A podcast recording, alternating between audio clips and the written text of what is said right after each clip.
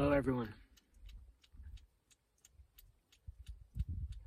So, for those who don't yet know what's happening out here, let me provide a little background information.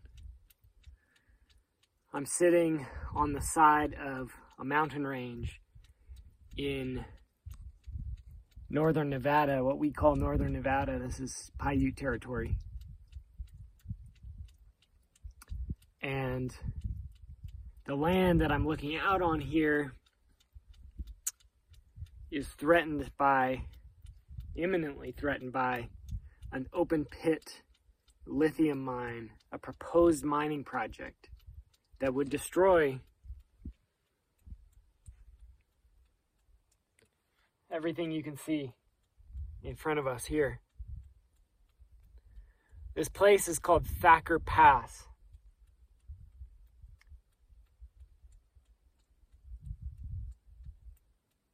And some people think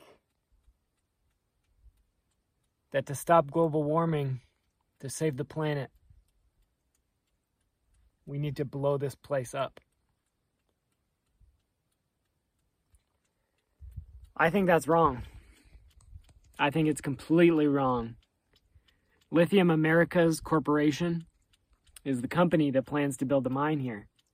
A $1.3 billion mine project that would sprawl across more than 17,000 acres of this landscape here. This is part of the sagebrush steppe for those who've never been to this part of the world. This is an ecosystem or a natural community where the sagebrush is the keystone species. You see these dark, bushy areas out here. That's old growth sagebrush. Some of those sage plants are well over 100 years old. Lithium Americas plans to bulldoze it all. They plan to blow up an open pit mine two square miles in size right in front of me here. They plan to build a sulfuric acid processing facility, which would function based on raw materials, sulfur, that comes from oil refineries. This mine would burn more than 10,000 gallons of diesel fuel per day. This mine would destroy some of the best remaining sage grouse habitat left in the world. They're 97 to 99% gone, the sage grouse. They only have a few holdouts left.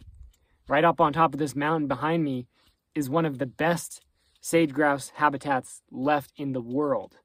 Right on top of this hill. Less than half a mile from the, the, the boundary of the proposed open pit mine. Sage grouse aren't going to stick around. Sage grouse don't like loud noises. They don't like human construction. They don't like the pollution. They don't like the, the light. They're gone if that mine comes in here. They're gone. The pronghorn antelope moved through here. This is a migration corridor for them. They're gone. They're not coming through here if this mine is built.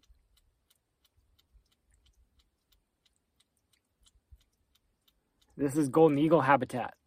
There are nests all around this area in the cliffs. We've seen them up here. We've seen them circling directly over the site of the proposed mine. We saw a mating flight the other day, two golden eagles mating. They're going to lay their egg in the spring, their eggs. And those chicks are going to hatch. And what are they going to have? What is their future going to look like? Are they going to have future generations? Golden eagles don't like human industrial activities. They're not happy when people are around making loud noises, building. They leave. They abandon that territory. They abandon that habitat. And habitat is life. Land is life. Not just for non human animals, for us too. For us too. Land is life. This water will be poisoned. They plan to pump a billion, 1.4 billion gallons of water per year from this valley over here the water in that valley, the aquifer, is already being overused.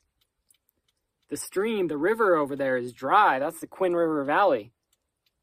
I've been here for, I've been here twice over the past three months, and I've spent weeks and weeks here during that time.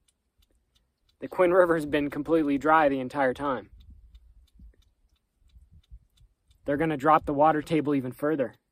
They already on the other side of the valley here, they drilled a test well and dropped the water table by 90 feet just from one single test well.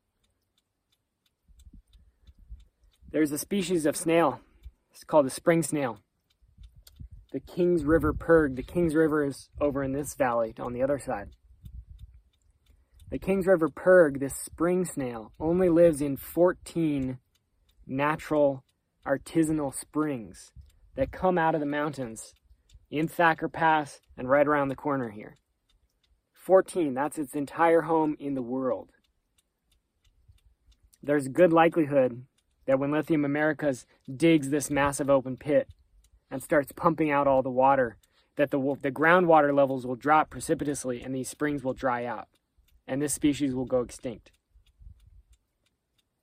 I'm sitting here right now, we got snow melting. This isn't one of the springs that flows year round. This is just a seasonal drip here. Water's life. Out here in the desert, everywhere. Water's life.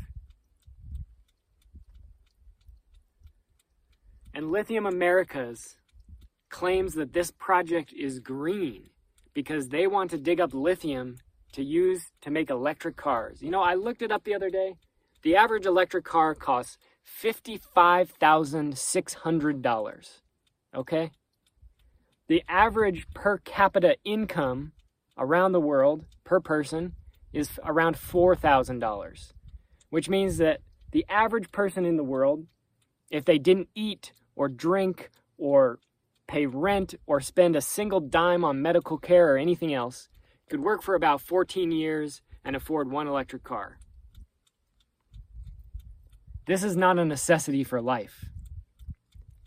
Electric cars are a luxury. They're not important to our survival. Yes, we live in a car culture. Yes, we live in a culture where our cities, our communities, everything has been constructed around cultures, around cars. That needs to change.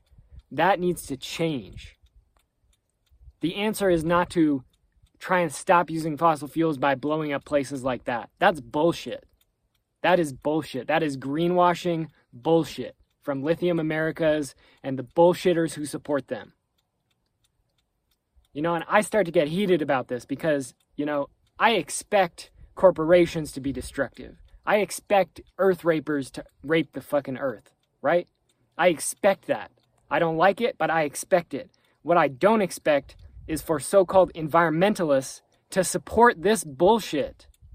To come out here and say, yes, it's okay to blow up this mountainside. It's okay to drive the Kings River Pyrg extinct. It's okay to kill this sage grouse habitat. It's okay to cut off the pronghorn migration route because I want a goddamn electric car. That is bullshit entitlement. That is a bullshit mentality. And that has no place in any movement that I care about. That has no place in any movement that says it cares about the living planet, that wants to stop the destruction of the world. And if you believe that electric cars are a solution, you need to learn a new fucking perspective, okay?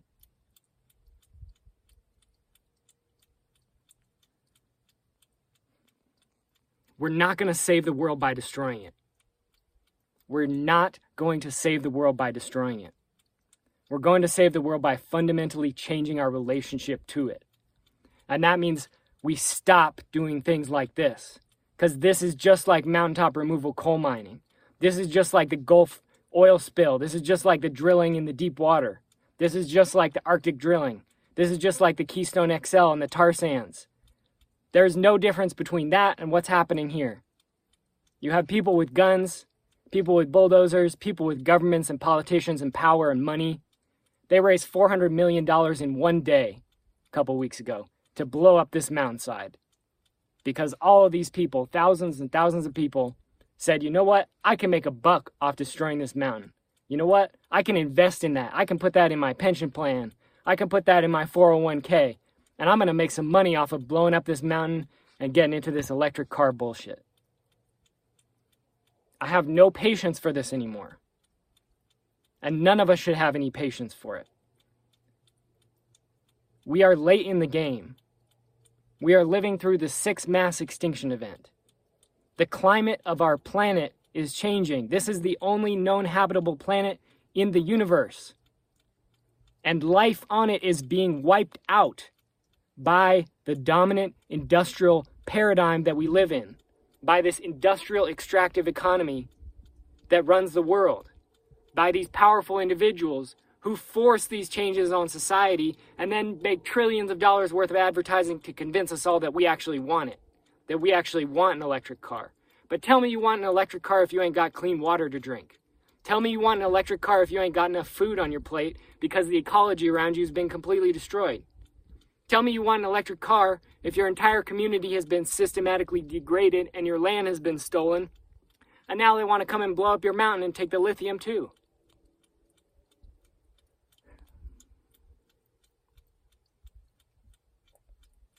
This is some bullshit out here. So we've been out here. Today is day 19 of our occupation of this site. We've been communicating with the BLM. They have threatened us with fines for impacting the land on the site of an open pit mine that they plan to destroy, that they're permitting the corporation to destroy, because the BLM's in the mining company's pocket. You know, the public process is broken here. So we're here 19 days in the storms, in the wind, 50 mile an hour winds. We got a foot of snow dumped on us. We had equipment failures. We got stuff breaking down. But we're out here in the sun, in the cold, single digit temperatures, in the mud, trying to do this work, trying to protect this place because some motherfuckers are going to say that this shit is green and get $400 million in one day to blow up this place. Right? And meanwhile, we got four people out here holding down this camp, trying to defend it. Four people. Four people. Okay? That's some bullshit. We are not going to save the planet from our couches by clicking like on this video, right? We need to get out on the land. We need to stop them. There is a war being waged on the natural world. There is a war being waged on your children, your grandchildren's future. There is a war being waged on these springs and this mountainside right here. And we need warriors to step up and be a part of this fight. There's no time to stand on the sidelines. There's no time to say, you know what? I don't really feel like it this week. That sounds uncomfortable. Yes, it is uncomfortable. It is very uncomfortable at times. You know, that's not to say it's all shit out here. We're having a good time now and then, too. You know, we're laughing, we're being human.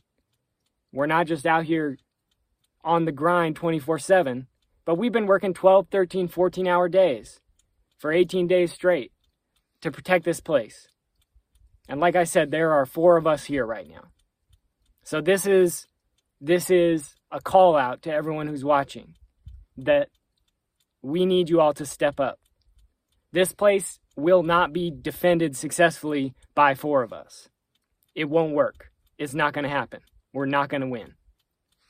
This place will be blown up unless we get overwhelming amounts of support, unless we get overwhelming resistance to this project. And this needs to happen not just here, but at every proposed mine around the world, at every proposed oil drilling site, at every proposed new suburb, at every proposed expansion of the mall, at every existing mall and oil facility and destructive industrial extraction zone around the planet.